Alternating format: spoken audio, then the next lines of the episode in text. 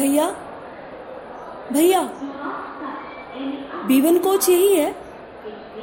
Platform पर बैठ के हाथ में तंबाकू मसलते हुए, उसने मुझे ऊपर से नीचे तक घूर के देखा।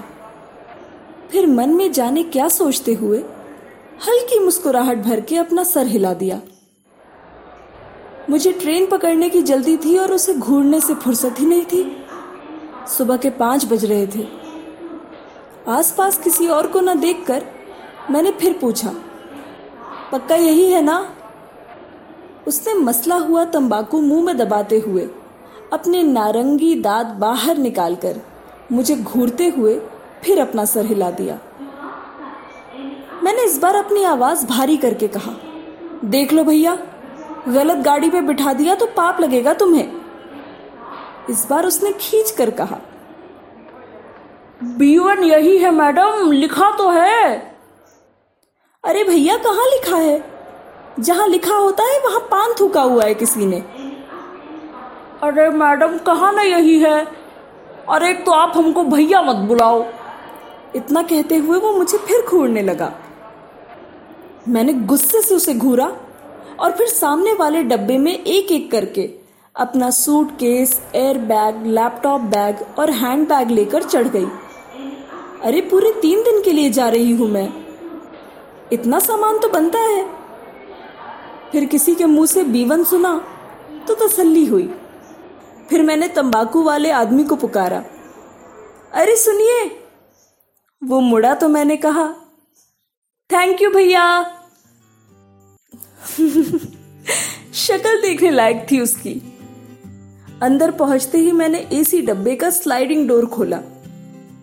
फिर पहले सूट केस ढकेल के अंदर किया और जब खुद अंदर जाने लगी तो शटर ने मुझे धर दबोचा किसी तरह पीठ पर लदे लैपटॉप की जान बचाते हुए मैंने हैंड बैग अंदर लेकर एयर बैग घसीटा।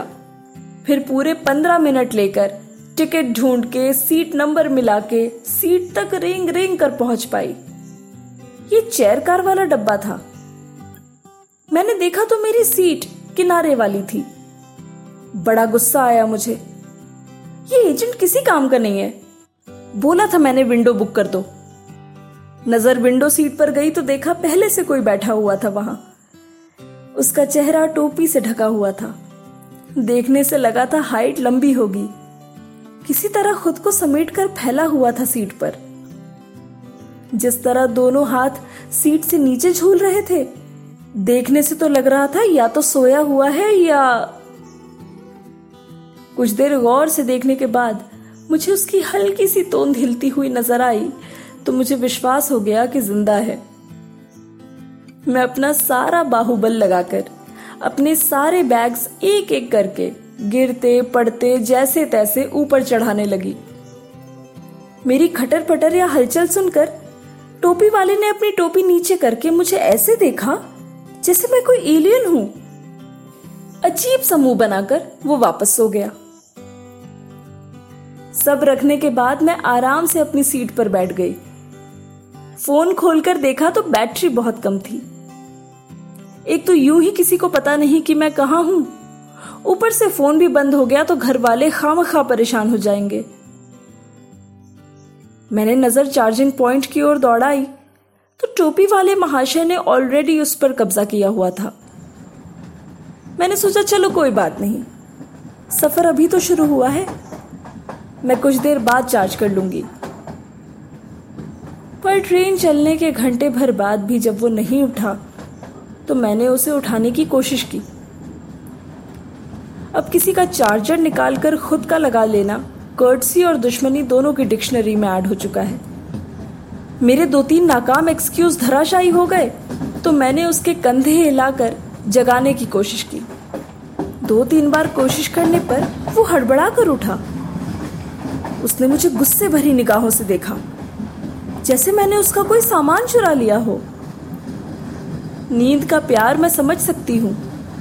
इसलिए उसके एक्सप्रेशन को दिल पर ना लेते हुए, अपने चेहरे पर मुस्कान बिखेर कर, मैंने बड़ी पोलाइटली पूछा, सर, मुझे अपना चार्जर लगाना है। फ़ोन बस ऑफ़ होने वाला है। देखिए आपका चार्ज हो गया हो तो। उसने दो मिनट मुझे घूर कर देखा।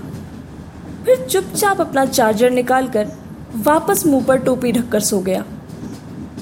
मैंने अपना हैंड बैग सीट पर रखकर, सीट पर आधा लटक कर लगभग दस मिनट लगाकर चार्जर ढूंढ ही निकाला।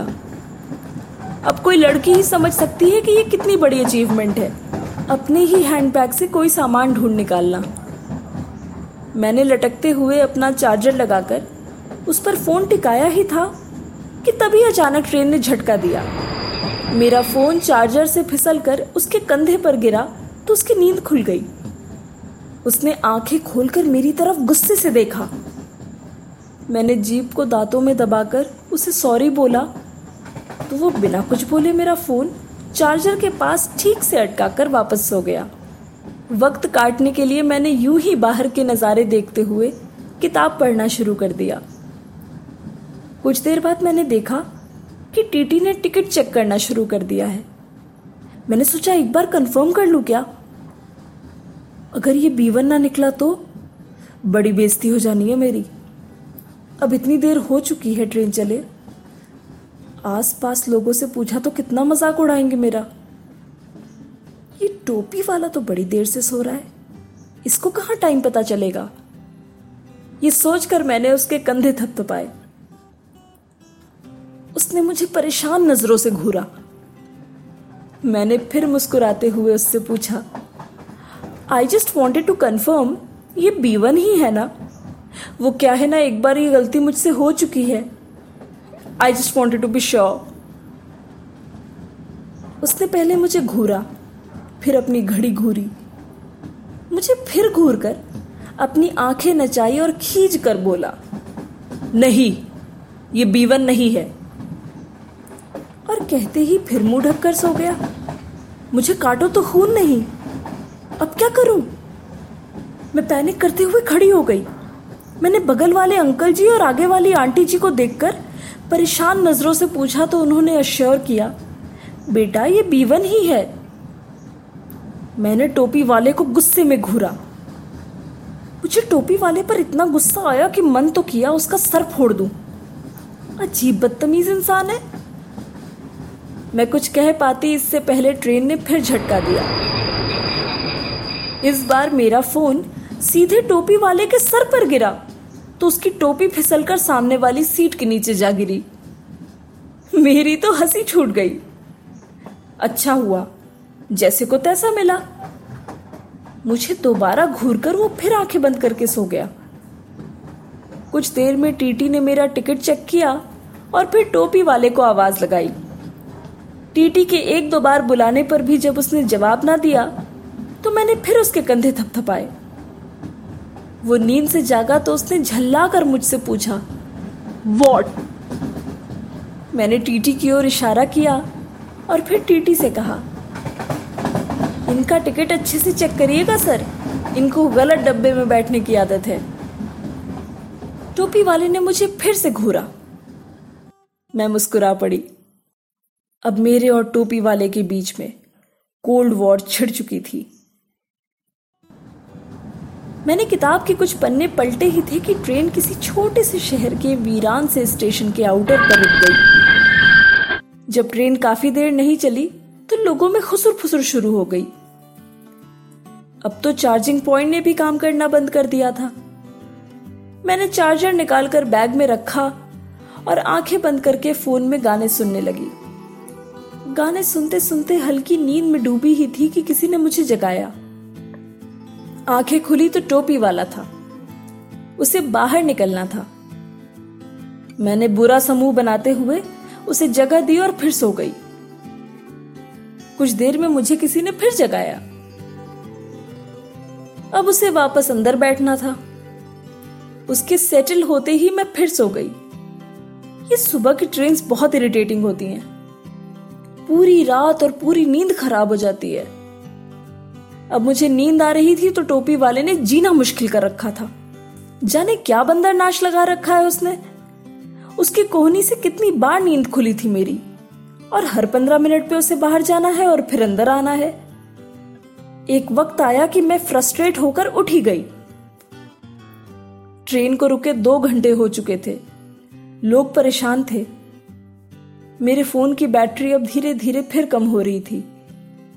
मैंने गाने बंद कर दिए। अब मुझे थोड़ी थोड़ी भूख भी लग रही है। यूँ तो इस ट्रेन में इस वक्त तक कुछ ना कुछ मिल जाता है। पर सुनने में आया है कि अगले स्टेशन पे ही कुछ सर्विस मिल पाएगी। मैं तो ट्रेन के भरोसे कुछ लाई भी नहीं साथ में। मम्मी ठीक कहती हैं। कुछ ना कुछ रख लेना चाहिए हमेशा। सभी हैरान परेशान दिख रहे थे। अब तो मैं भी बेचैन हो रही थी। फ़ोन में बैटरी थी नहीं, किताब पढ़ते ही नींद आ रही थी, और सोने ये टोपी वाला देगा नहीं। सारे पैसेंजर्स खुद को टेक्निकल एक्सपर्ट समझ रहे थे। प्रॉब्लम क्या है? पास नहीं मिल रहा। अरे, ऐसे कर देना चाहिए। अरे, वैसे कर देना चाहिए। मैं देख के आता हूँ। मैं पता लगाता हूँ। और जब सब जा रहे थे तो टोपी वाला कैसे पीछे रहता? इस बार वो उठकर गया तो मैं लपक के उसकी विंडो सीट पर बैठ गई। उसने मुझे घूरा तो मैंने वापस उसे घूर दिया। वो बिना कुछ बोले वहाँ से चला गया। कुछ देर बाद जब वो वापस आया तो चुपचाप मेरी सीट पर बैठ गया। इस बात पे मैं थोड़ी नरम पड़ गई। कुछ देर की चुप्पी के बाद मैंने पूछा, क्या हुआ है? कब चलेगी? तो उसने कहा, पता नहीं, शायद एक घंटा और। उसके ये बताते ही मैंने गहरी सांस भरी और फिर खिड़की से बाहर देखने लगी। काफ़ी देर बीती तो मैंने अपने बैग में से ढूंढकर ताश के पत्ते निकाले। ये नया चस्का चढ़ा है मुझे। दोस्तों ने ब्लफ और कोट पीस सिखाया था और मैं हर बार हार जाती हूँ। पर नया नया शौक है ना?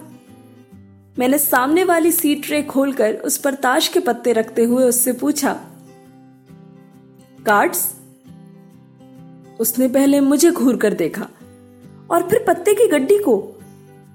फिर एक जजमेंटल टोन में अपनी आँखें नचाते हुए मुझे देखकर बोला जुआ नो थैंक्स यार, ये समझता क्या है अपने आप को? और ये मुझे क्या समझता है? मैं जुआरी हूँ क्या? मुझे बड़ा गुस्सा आया। गुस्से में मैं उसे पलटकर जवाब देने ही वाली थी। कि अचानक से ट्रेन ने झटका दिया? ट्रेन चलने की खुशी देखकर मैं सब कुछ भूल गई। इतनी खुशी में डूबी ही थी कि झटके से सारे पत्ते नीचे गिर गए। पत्ते रोकने की कोशिश में मेरा सर भी ट्रे से टकरा गया। ये देखकर टोपी वाला मुँह पर हाथ रखकर मुस्कुराने लगा। बेहद बदतमीज आदमी है ये। मैं गुस्से में भुनभुनाते हुए लटकते, पटकते पत्ते उठाने की कोशिश करने लगी। आगे पीछे जिसको जितने पत्ते मिले, उन्होंने दिए, पर टोपी वाले ने कोई जहमत नहीं उठाई। पीछे बैठी आंटी ने टॉन मारते हुए कहा, बताओ भला, ये कोई जगह है जुआ खेलने की? आजकल के बच्चे आंटी की बात सुनकर टोपी वाला ज़ोर ज़ोर से हंसने लगा। मुझे गुस्सा आया तो मैं खिड़की की ओर मुँह करके बैठ गई।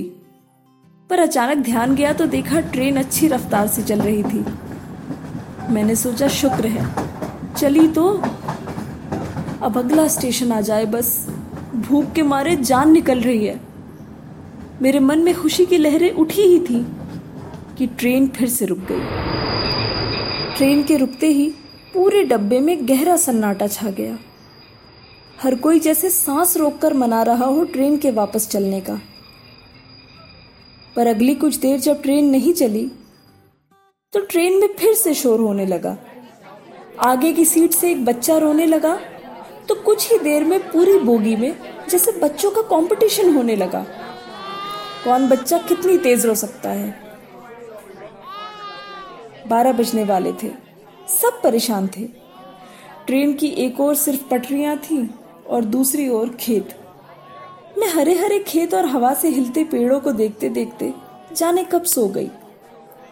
कुछ देर बाद मेरी नींद खुली तो देखा ट्रेन अब तक रुकी हुई थी। बच्चे अब भी रो रहे थे, पेड़ अब भी हिल रहे थे।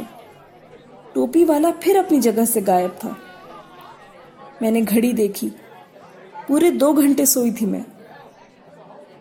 नींद बस खुली ही थी कि अचानक ट्रेन चल पड़ी। मुझे लगा, फिर रुक जाएगी। पर जब कुछ देर बाद भी ट्रेन की रफ्तार कम नहीं हुई तो मुझे टोपी वाले का ख्याल आया। मैंने फटाफट अपना पर्स, लैपटॉप और बैग चेक किया। सब अपनी जगह पर था। टोपी वाले का सामान भी उसकी जगह पर था। पर ये गया कहाँ? इसकी ट्रेन छूट गई। क्या क्या करूँ? क्या करना चाहिए? किसी से बोलूँ? टीटी को बुलाऊं क्या? वॉशरूम में भी तो हो सकता है। पर जब काफ़ी देर तक वो नहीं आया तो मैं उठकर वॉशरूम तक भी उसे ढूंढ आई। मैं समझ ही नहीं पा रही थी कि करना क्या चाहिए ऐसे में। मैं परेशान सी बैठी थी कि तभी तभी सामने से मुझे वो आता हुआ दिखा। वो पसीने से भीगा हुआ था। और उसके हाथ में एक अखबार का लिफाफा था। उसे देखते ही मैंने कहा, अरे, कहाँ थे? मुझे लगा तुम्हारी ट्रेन छूट गई। मेरी आँखों में कंसर्न देखकर उसने अपने हाथ में पकड़ा हुआ लिफाफा मेरी ओर बढ़ाते हुए कहा, लो, समोसे खाओ। इस ट्रेन का तो भगवान ही मालिक है अब। मैंने थोड़ी हैरानी से उसे देखा तो वो पसीना पोछते हुए बोला अरे देख क्या रही हो? बड़ी दूर से लाया हूँ। खा लो वरना ठंडे हो जाएँगे। इस ट्रेन का कोई भरोसा नहीं। मैंने बिना कुछ बोले लिफाफे में से एक समोसा उठा लिया। समोसे की गर्माहट बता रही थी।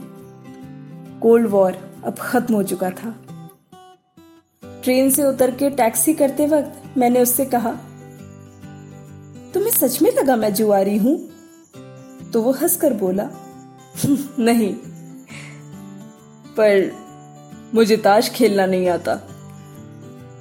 मैंने हैरान होकर हँसते हुए कहा, अरे, पहले बताना था ना, मैं तो कितना बुरा खेलती हूँ, मुझसे तो कोई भी जीत जाता है। मेरी बात सुनकर वो हंसा और बोला, अगले सफ़र में ज़रूर खेलेंगे।